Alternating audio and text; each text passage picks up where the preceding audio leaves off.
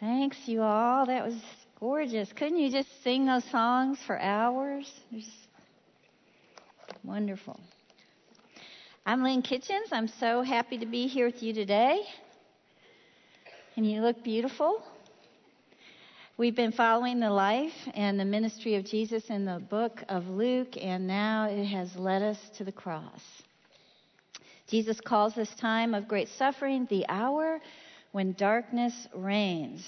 Those who hated to who hated Jesus came to arrest him at night in the dark in a garden.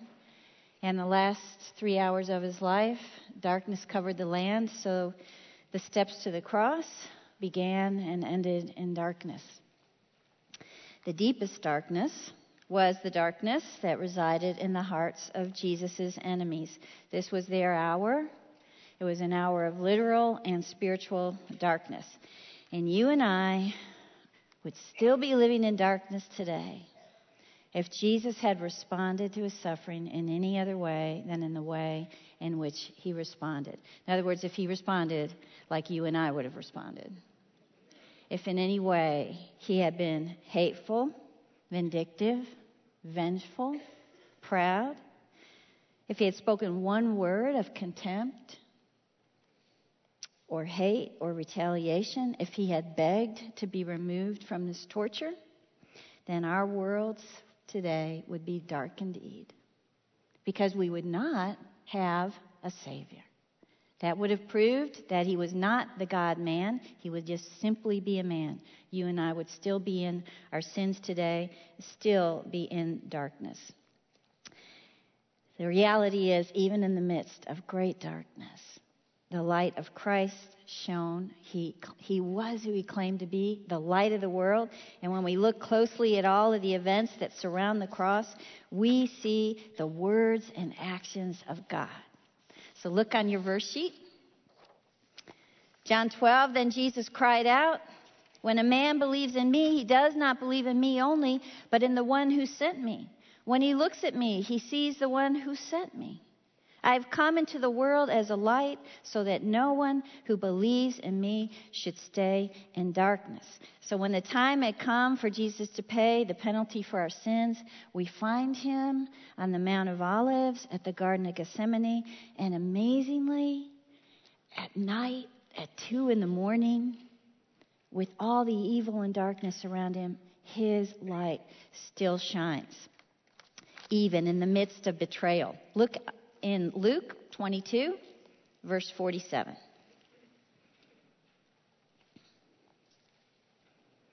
While he was still speaking to the disciples, a crowd came up, and the man who was called Judas, one of the twelve, was leading them. He approached Jesus to kiss him, but Jesus asked him, Judas, are you betraying the Son of Man with a kiss? It's two in the morning. He'd be on the cross by nine in the morning. So these events are going to take place very quickly here. He is speaking to his disciples. When out of the darkness, a crowd approaches. And you know how when you're in the dark and somebody's got lanterns and torches, and, and the book of John tells us that's what this crowd was doing. In the dark, Jesus with his disciples see this crowd coming toward him, the light flickering. Um, it's the Romans, soldiers, it's the Jewish religious leaders. They're carrying weapons. They're carrying clubs and swords. And if you looked really closely through the dark shadows of the garden, you can make out Judas leading them all. Now, Judas, being one of the 12 disciples, we have to stop and think what that was like for the disciples to look through and see Judas leading people with weapons leading people that seem violent right towards them. Judas has been a close friend and a disciple of Jesus for three years, but his personal ambitions had overcome his loyalty to Jesus. And so Judas had come up with a sign that he told the religious leaders that he would kiss the one they should arrest. He would kiss Jesus.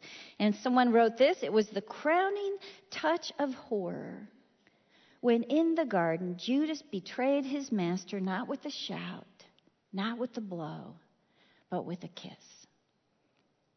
Jesus knew about Judas's plans. He knew the kiss and he knew what was behind the kiss. And Jesus exposes Judas's true motive, which was betrayal. And we can't know for certain what all was in the heart of Judas, but here's something we can say if we put all the Gospels together.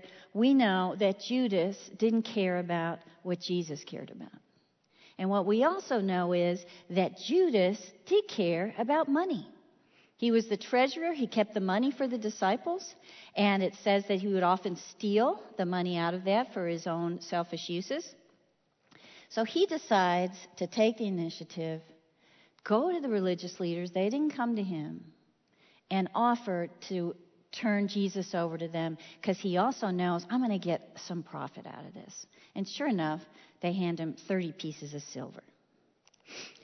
So as Judas comes to Jesus and he leans in to kiss him, he believes he is doing the right thing. Have you ever been in a dark place brought about by your own sin? When your personal ambitions blind you to your loyalty to Jesus and you sin, and then everything gets darker, and then you begin to rationalize that what you're doing really isn't a sin, and then you just justify it, or you blame others, or you ignore it. I read about how we often drift from holiness, and the article said we don't drift into holiness, we drift into compromise. We drift into compromise and we call it tolerance. We drift into disobedience and we call it freedom. We drift into superstition and we call it faith. We drift into lack of discipline and we call it relaxation. We drift into prayerlessness. We call it a freedom from legalism. We drift into godlessness and we call it being liberated. And it's all because of the choices and through the darkness of sin in our lives. When we are in this kind of a dark place, there's something we can just thank God for. As we lean in to kiss Jesus in the midst of our confusion and our sin, Jesus will shed light on our impure motives and expose them in our behavior so we might recognize the darkness of our sin. Apart from God's intervention, we would not call sin sin. We would be lost. We would convince ourselves right is wrong and wrong is right, and guess what? We would always be right. That's how we'd see everything. So I paid the mayor of Toronto so I could use him as an illustration today.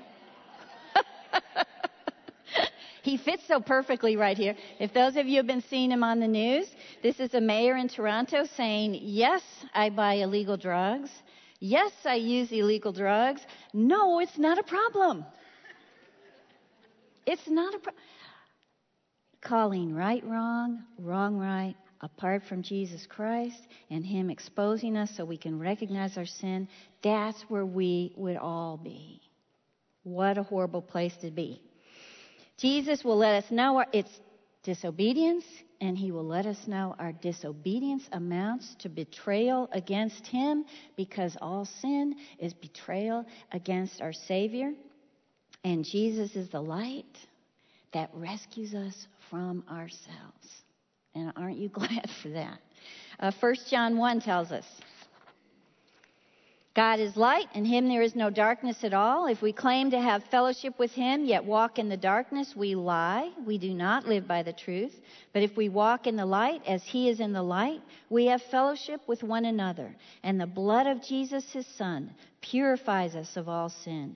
If we claim to be without sin, we deceive ourselves, and the truth is not in us. If we confess our sins, he is faithful and just to forgive us our sins and cleanse us from all unrighteousness. Okay, we need to leave the garden a minute. We're going to come back to it, but we need to look at another betrayer in Jesus' life at this point. Last week, we read about Peter and his boastful words about him following Jesus. Look back at chapter 22, verse 31. Simon, Simon, Satan has asked to sift you as wheat, but I have prayed for you, Simon, that your faith may not fail. And when you have turned back, strengthen your brothers. But he replied, Lord, I'm ready to go with you to prison and to death. Jesus answered, I tell you, Peter, before the rooster crows today, you will deny three times that you know me. After Jesus is arrested in the garden, he's taken to the home of the high priest Caiaphas. First, he gets interrogated by Caiaphas's important father in law, Annas, who's also there. They probably shared a common courtyard. And I love it that Peter has bravely followed this uh, group to the home there. And we need to envision that Peter is sitting around a fire. It's dark. Again, the flames are flickering on the faces of the people that have arrested Christ in the garden. And as that's happening, there's a slave girl that's got her eyes set on Peter. And we learn from the book of John she's also a doorkeeper. And she's staring at Peter and she says, You know what? This man was with him. Of course, those were scary words for Peter to hear when he's looking at people that hate Jesus, and so it's very easy and safe for him to say, uh, Woman, I don't know him. Some time goes on, second accusation comes from a man. He looks at him and he says, You are also one of them. Now, this is a harder accusation because he's connecting Peter as being part of the inner circle here. And so Peter's denial, man, I am not. Third accusation, a little time later, was the most serious of all. The accuser insists on his point that he was there and he has evidence. This accuser says, Certainly, this fellow was with him because he is a Galilean. Peter's accent had given him away. John tells us that this last accuser was a relative of the slave whose ear Peter cut off. We're going to go back to that. So you can see why he might have been really interested in figuring out is this the guy that cut my relative's ear off? So he's looking at him. Peter's third denial. Man, I don't know what you're talking about. And Matthew tells us that he swore down curses and oaths. And as Peter was still speaking those curses, the sound of a rooster crowing hit his ears. And somewhere across the courtyard, Jesus turned and looked right into Peter's eyes. And the word looked there means with intent and firmness. And I think it was probably one of the worst moments in Peter's life. He had denied his Lord three times, just like Jesus told him he was going to do. And he ran from the courtyard weeping. Peter's loyalty to Jesus had been based on a false confidence in his own strength. I read about a dad who was in the kitchen one morning. He was looking out his kitchen window and he saw his little son in the backyard trying to move a big boulder.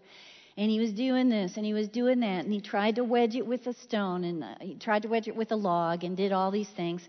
And then the son just sits down, totally defeated, frustrated. And so the dad walks out and looks at him and said, So, have you used all the strength available to you? And the son looked at himself and said, Yes. And the dad said, No, you haven't asked me to help.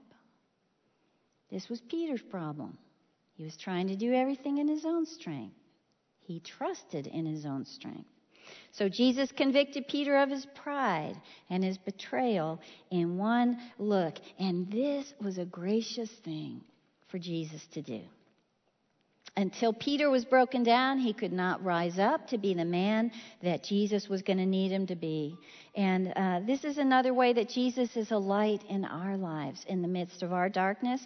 When we betray Jesus by our sins, he looks right at us and we are convicted. He does that through His Word. He does that in our prayers. He does that through the work of His Holy Spirit. And that look into our heart, you all know what that feels like. It feels awful. We also run away weeping. We have great sorrow, but in reality, it is a great mercy in our lives. Because he has to humble us so he can heal us, so we can get back in the game of doing kingdom work. Think about Peter. And you know, Jesus knew who Peter was going to become. But he had to break him first. And the fact of the matter is, he became a leader of the church. Peter became a pillar of truth, a man of faith. He died a martyr's death. He died probably upside down because he didn't feel worthy to die like his Lord. And he wasn't denying Jesus anymore. Listen what he wrote to the early churches in 1 Peter 5. This is from someone who knows. God opposes the proud, but gives grace to the humble. So humble yourselves, therefore, under God's mighty hand, that he may lift you up in due time. So, in the midst of our betrayal, Jesus exposes and he convicts us of our sins instead of leaving us in the dark. Aren't you glad? Our God is the light of the world, so we don't have to live our lives oblivious to our sins and the havoc we do to all the people and situations around us. We have a God who loves us enough to heal us, show us our sins, and grow us. Okay, so in the midst of injustice, would Jesus' light still shine? So let's go back to the garden verse 49 of chapter 22. When Jesus' followers saw what was going to happen, they said, Lord, should we strike our swords? And one of them struck the servant of the high priest, cutting off his right ear. And we know that from the other Gospels, it was Peter. But Jesus answered, No more of this. And he touched the man's ear and healed him. And then Jesus said to the chief priests, the officers of the temple, the guard, and the elders who had come for him, Am I leading a rebellion that you have come with swords and clubs? Every day I was with you in the temple courts. You didn't lay a hand on me. But this is your hour when darkness reigns. Okay, this arrest was illegal for a number of reasons. First of all, it was done at night.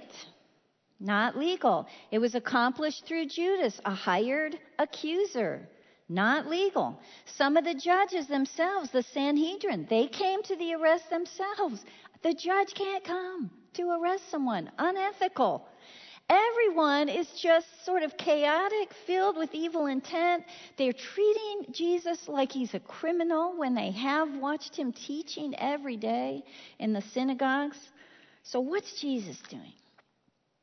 He allows the power of darkness to have their way, and by doing so, he shines a light on his true identity. Here's some ways you can see that. Um, in the book of John, just going to mention this because it's one of my favorite stories. It lets us know that Jesus approached the arresting crowd himself and said, Hey, who is it you're looking for? He presented himself to the crowd. And then he said to them, And leave the disciples alone, just come for me. So he's protecting the disciples at the same time. And when he says, Who are you here for? And they say, Jesus of Nazareth. And Jesus looks at them and says, I am He. The impact of that truth, the words, jolted the soldiers and they fell to the ground. Even in the midst of darkness, we see the authority of God in Jesus. Next, Jesus heals this ear we just read about that Peter has cut off. And I think that's because during his ministry, Jesus always said, My kingdom is not of this world, so we're not going to behave like this world. Peter chopping an ear off is what the rest of the world would do. And so Jesus stops that right there. And in that, uh, we see that Jesus exhibits the mercy and the power of God in the midst of darkness. In this arrest, he knows the forces of evil are attacking God Himself. Look on your verse sheet at John 3. This is the verdict. Light has come into the world, but men love darkness instead of light because their deeds were evil. Everyone who does evil hates the light and will not come into the light for fear that his deeds will be exposed. And it is interesting to think, I am sure that that crowd that crazy crowd that came to arrest Jesus, they thought they were in control of the situation. They were never in control of the situation. Jesus was in control of the situation the whole night. He allowed his arrest because he was willing to die, the just for the unjust. Even in the darkness, Jesus exhibits the compassion of God. We also see unjustness in the trials he faces after that. Jesus faced six unjust trials three before the Jewish authorities, Annas, Caiaphas, and the Sanhedrin, and three before the Roman officials, twice with Pilate, once with Herod. Luke recorded two of the Jewish trials, and here's why they were unjust. I'm going to just go through this list. According to Jewish law, no trials could take place before the morning sacrifice. They rushed his trial. They tried to get it in there as quick as they could. The requirement, two or three witnesses had to be present, they ignored. They did hire people to perjure themselves and lie about Jesus. They don't count as witnesses. A verdict of capital punishment could not be given on the same day of the arrest. They ignored that. Secret trials were illegal. They had to be done in public. Ignored that. The charge of blasphemy, we're going to see, will have originated with the judges. The judge's role instead was to examine a charge other people brought them, and they were to presume the prisoner innocent until someone else proved him guilty. Judges already decided that themselves. Here's why the Roman trials were unjust Pilate tried to make the prisoner incriminate himself. There was no evidence given to Pilate, no evidence worthy of a conviction. And when Pilate first acquitted Jesus, Jesus should have been legally immediately released. He was acquitted actually three times, and he still went to his death. One person said this All generations since have felt that the judged was really the judge in those unjust trials. The men were really standing before the bar of Christ, and all appear in a terrible distinctness revealed by the light of the world. Look at verse 66. At daybreak, the council of the elders of the people, both the chief priests, teachers, met together, and Jesus was led before them. If you are the Christ, they said, tell us. Jesus answered, If I tell you, you won't believe me. And if I asked you, you wouldn't answer. But from now on, the Son of Man will be seated at the right hand of the mighty God. And they all asked, Are you then the Son of God? He replied, You are right in saying I am. Then they said, Why do we need any more testimony? We have heard it from his own lips. Jesus, at this point, had already been tried by Annas and Caiaphas. Remember, he was in the courtyard there. Now he stands early day before the Council of the Elders, the Sanhedrin. This was the legal authority for the Jewish nation. These were the judges. There were probably about 70 of them here on this day. And those that arrested him, the other religious leaders, they have to bring validity to what they already decided. And so they have to go through the Sanhedrin, bringing Jesus there. Um, and the Sanhedrin wanted to know if Jesus was presenting himself to the world as the Messiah. They want him to incriminate himself. And Jesus knows this their views of the Messiah are totally wrong. They don't get it. They didn't get it when he walked around with them and asked them questions, and they asked him questions. So he's like, What's with the questions? I'm not going to answer any more questions right now. It's too late. You've chosen darkness. You never heard what I said before. You're not going to hear it right now. By Jesus' answer that he does give, we can see that he's looking ahead to the cross while his enemies are still left in the darkness they created. When he says, From now on, the Son of Man will be seated at the right hand of the mighty God. But from now on indicates that Jesus sees a change in his role. The glory of Jesus has already begun. So he announces instead here that he's the Son of God and he's going to be seated at the right hand of the mighty God. Look at Hebrews 1 3. The Son is the radiance of God's glory and the exact representation of his being, sustaining all things by his powerful word. After he'd provided purification for sins, he sat down at the right hand of the majesty in heaven. When Jesus says this, he's saying, I'm going to sit at the right hand, the place of highest honor, and I'm going to sit because that is a symbol of resting. And Jesus would be saying, My work on earth, my redemptive work, is finished. Okay, how do you think that went over with the Sanhedrin? When they heard that he called himself the Son of God, they could not believe their ears, and the verdict immediately is guilty. The charge, blasphemy. And Matthew tells us at this point, Caiaphas jumps up, he tears his robe as a sign of uh, hatred and anger, and then they spit in Jesus' face. They beat him with their fists, they slap him with their hand, and Jesus lets them. It's their time to reign. The leaders of the Jewish nation refused to believe in Jesus regardless of the authority that surrounds him, the miracles, his teachings. And you know what I want to say? Weren't you there in the garden when he took an ear did that not mean anything to you? It lets you know how deep their darkness was. That they chose to not even believe any of those things about Christ. They chose on behalf of the whole Jewish nation to stay in the dark. Look at John 1. Without him, nothing was made that has been made. In him was life, and that life was the light of men.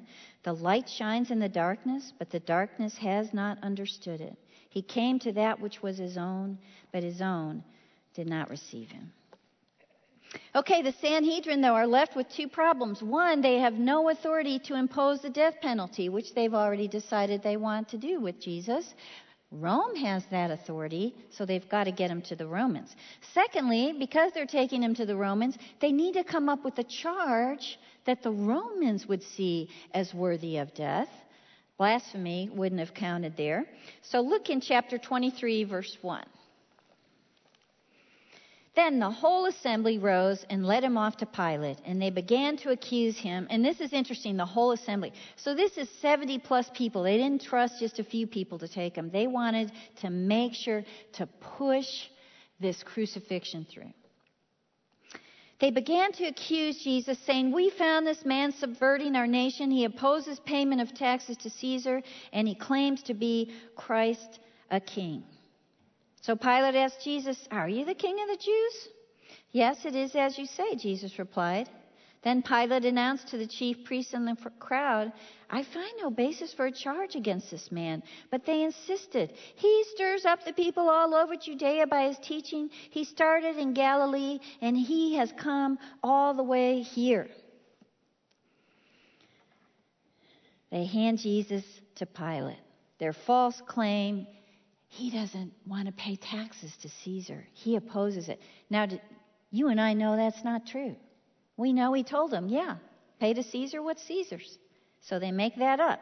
And then they twist Jesus' claims of being a Messiah to make it look like he wants to overthrow the Roman government and make himself a king. So Pilate says, are you the king of the Jews?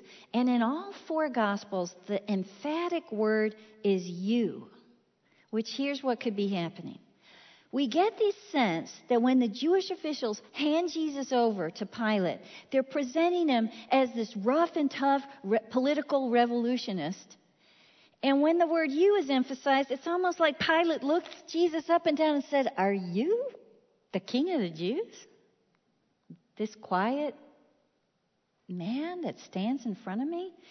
So Jesus just says, Yes. And doesn't try to explain it any more than that because Pilate won't understand.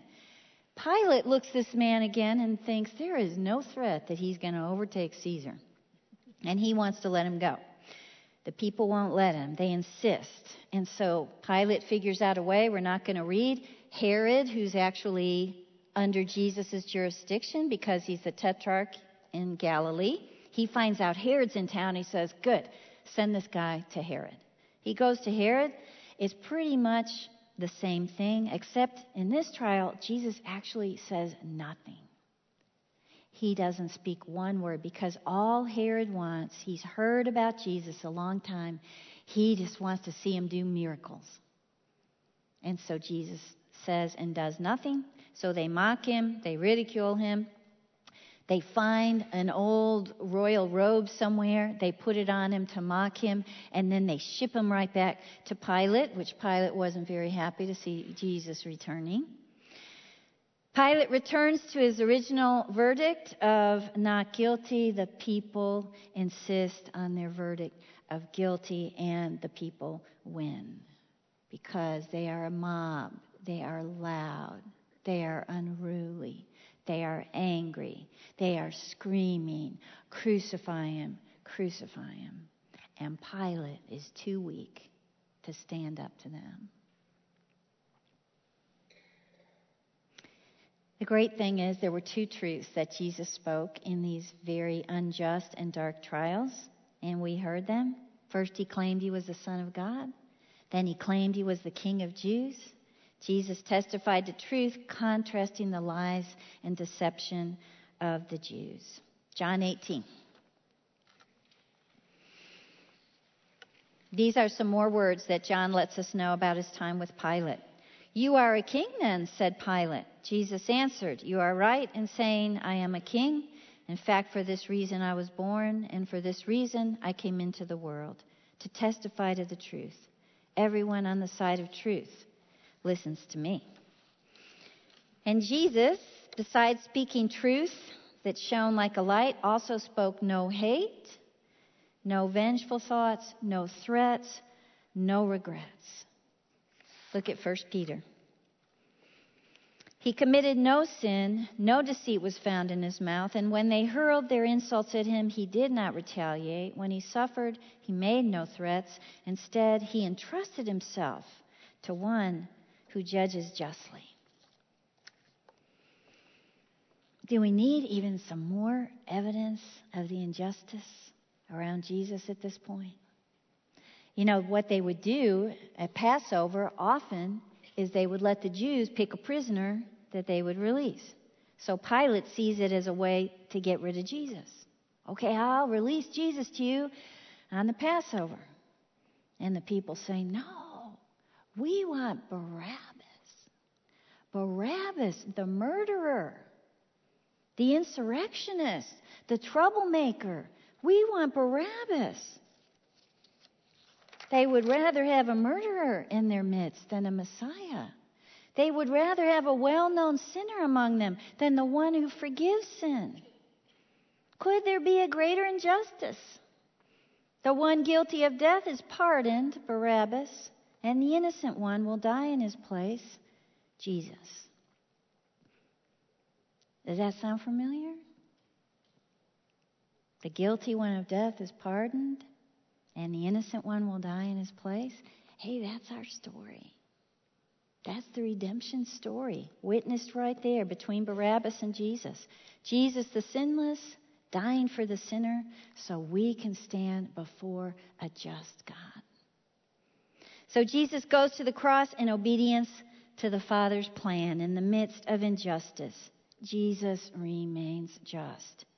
And we have to remember the world, until we get to be with Him for eternity, will always be unjust. So to live in it, we have to do what Jesus did. We have to entrust the wrongs in the world, the wrongs done to us, with a God who is just. We entrust it with Him. I read about a um, dad who got up early one morning, wanted to have his coffee. It was like six in the morning, and to his dismay, his little five five year old got out of bed and came down the kitchen, and he was reading the paper. So there was a picture of the world on the paper, and so he real quickly got his scissors out and made a puzzle for her, and he said, "Hey, put the world back together." And he thought, "I've got 20 minutes to read the newspaper." She was back like this. And he was like, Oh, yay. How did you get the world put back together so quickly? And she said, It was easy, Daddy. There was a man on the back of the paper, and when I made the man come together, the whole world became right. Only Jesus can fix the world. Only Jesus is just. One day that's going to happen. We don't ever have to worry. The injustices done to us, that we've done to others, that are in the world, that that's too much for God to handle. One day his justice will right all the wrongs. Look on your verse sheet at Revelation. And the angels held harps and sang the song of Moses and the song of the Lamb. Great and marvelous are your deeds, Lord God Almighty. Just and true are your ways, King of the ages. All nations will come and worship before you, for your righteous acts have been revealed. Could the light of Christ shine down from the cross? That's where he's heading now. I read this. Everything that Christ ever touched, the cross included, he adorned and transfigured and hallowed with splendor and beauty. And I think that's true. How can we look at the cross, though, and think this is a place of beauty? It was actually a place of cruel death. And this is why. This is the place our sins were forgiven. This is the place where Jesus willingly laid down his life so we might have life. This is the place where the punishment that belonged to us was placed on the Son of God. This is why we cherish the old rugged cross. Look at Colossians 1. Once you were alienated from God and were enemies in your minds because of your evil behavior. Now he has reconciled you by Christ's physical body through death to present you holy in his sight, without blemish and free from accusation. Okay, we have to read all four Gospels to really get the whole picture of Jesus and his journey to the cross.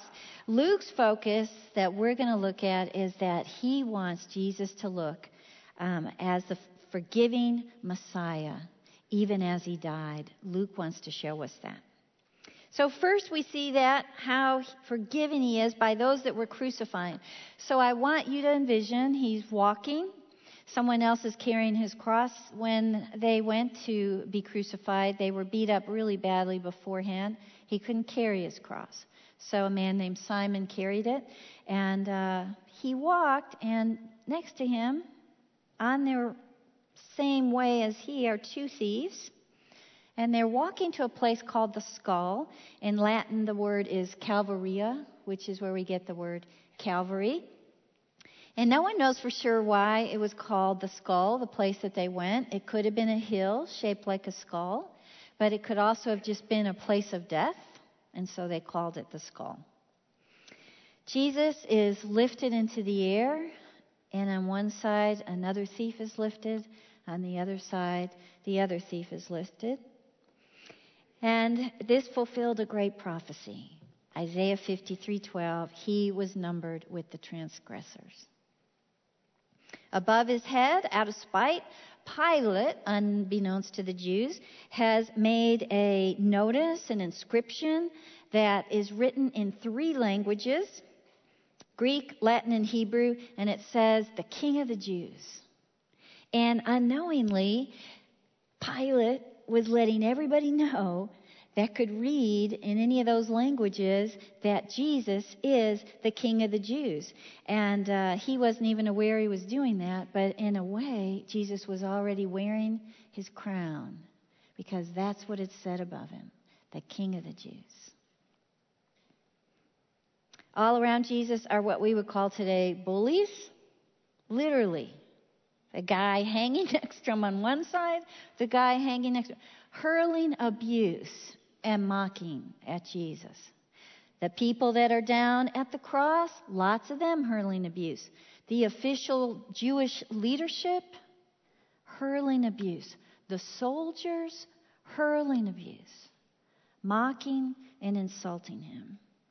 And this is the point when someone was being crucified that they begin to yell back at the people that are yelling at them.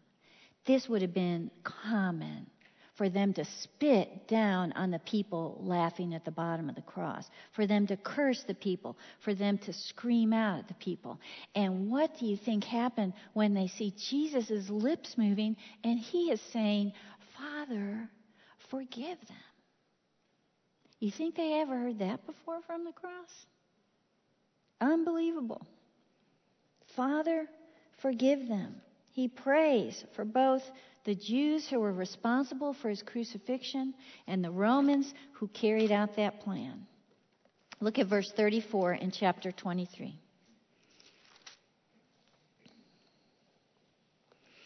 Jesus said, Father, forgive them, for they do not know what they are doing. Here's what we can learn from that prayer. First, we realize he calls God Father. His confidence in God's love for him is still strong, even on the cross.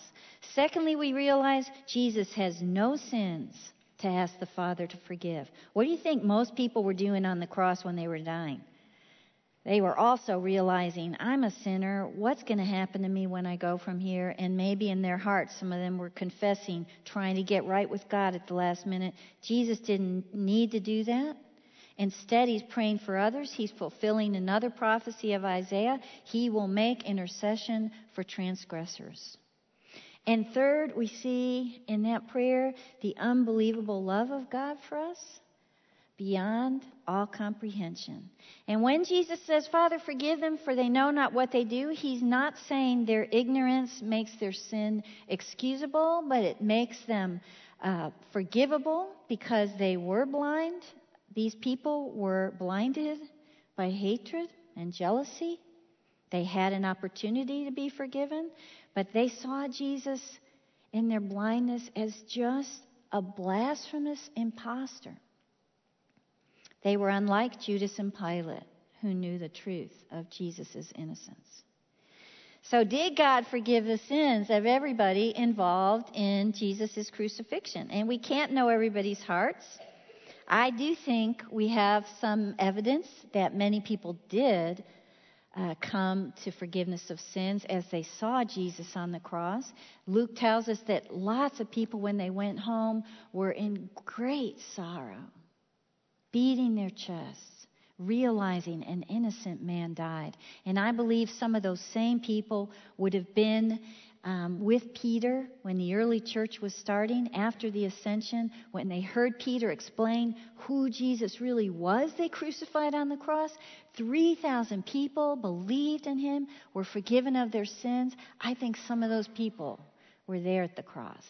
We know the centurion saw his death and had a change of heart.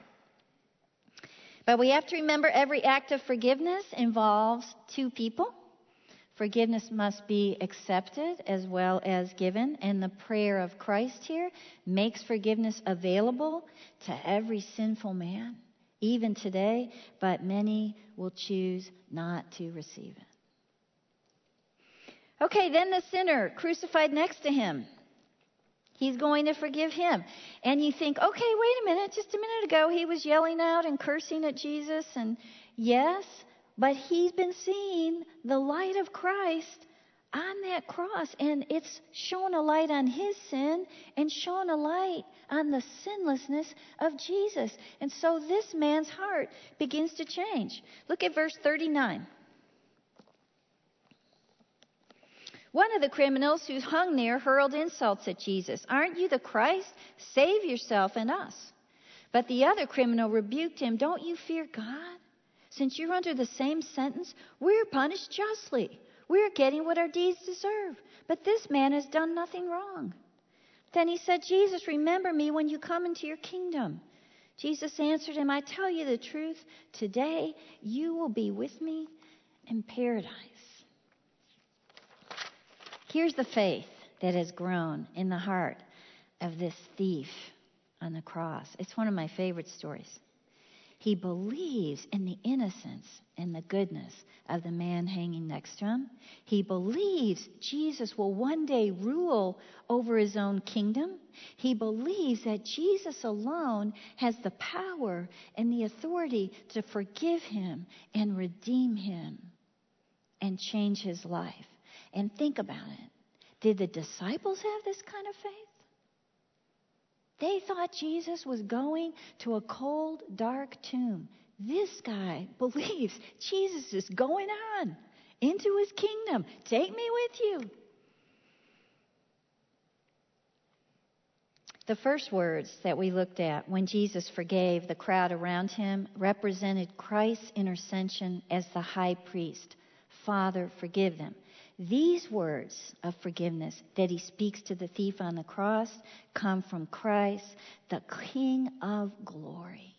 Today, you will be with me in paradise forever. Was it because the thief got baptized real quick? Did he do something good on the cross? Did he go to church? No. He simply believed in Jesus. And here is the amazing promise that that sinners uh, receives from Jesus. You'll be in paradise. What a place. Today, what a time with me. What a Savior. Gosh, I love that story. And here's what this tells us too there is no purgatory, there is paradise after we die when we believe in Jesus. So now it's about noon. He's been on the cross three hours. Suddenly, it becomes as dark as night, and it would stay dark for the next three hours until Jesus decided to take his last breath. Israel had rejected the light of the world, and now they were left in the dark. Literally, it was a sign of divine judgment. It was also a sign of God's wrath being poured out on Jesus as the substitute for our sin and for sins then. And here's the amazing thing in those three hours of darkness, no longer would men be separated from God. In those three hours, no longer would men have to go to someone else to get to God. No longer would the Jews have to go through a sacrificial system to get to God. Through belief in the sacrifice of God's Son on the cross, everyone could draw near to God. And the curtain of the temple that was this thick miraculously was split from top to bottom in the temple. The curtain that separated God as he dwelled in the Holy of Holies from the presence of man. No longer are we separated, and it split in half to illustrate that reality during that dark time. And with that, our atonement was accomplished, and Jesus yields his soul to God. He cries out Psalm 1, uh, Psalm 31 5 in a loud voice. It's a confident prayer. Look at verse 46. Father, into your hands I commit my spirit. Right out of Psalm 31. Jesus is saying, My work is done. His communion with his Father is restored, never again to be interrupted. But his offer of forgiveness didn't die with his physical death. He died like this. He died with his arms reaching out. The offer of forgiveness for our sins was still being offered to the people around the cross that were looking up at him, they had that opportunity to also believe and receive his forgiveness, and I think many of them did. And I don't think he's ever quit reaching out. He's waiting for us as well to receive the forgiveness that he wants to offer us. He's never quit reaching out, and he never will. In the midst of suffering, Jesus desired our reconciliation with God today as we sit here. While they nailed Jesus to the cross, pardon for his foes, he pled. Before his spirit took its flight unto God, he spoke and he said, Father, into hands of thine I commend this soul of mine. When our day of life is done, unknown realms our souls must dare. Lift our eyes to heaven and trust. Speak the name of God in prayer. Father, into hands of thine, I commend this soul of mine. The light of the world is still shining so that those of us who believe in him will never walk in darkness. Praise God for that. Let me pray.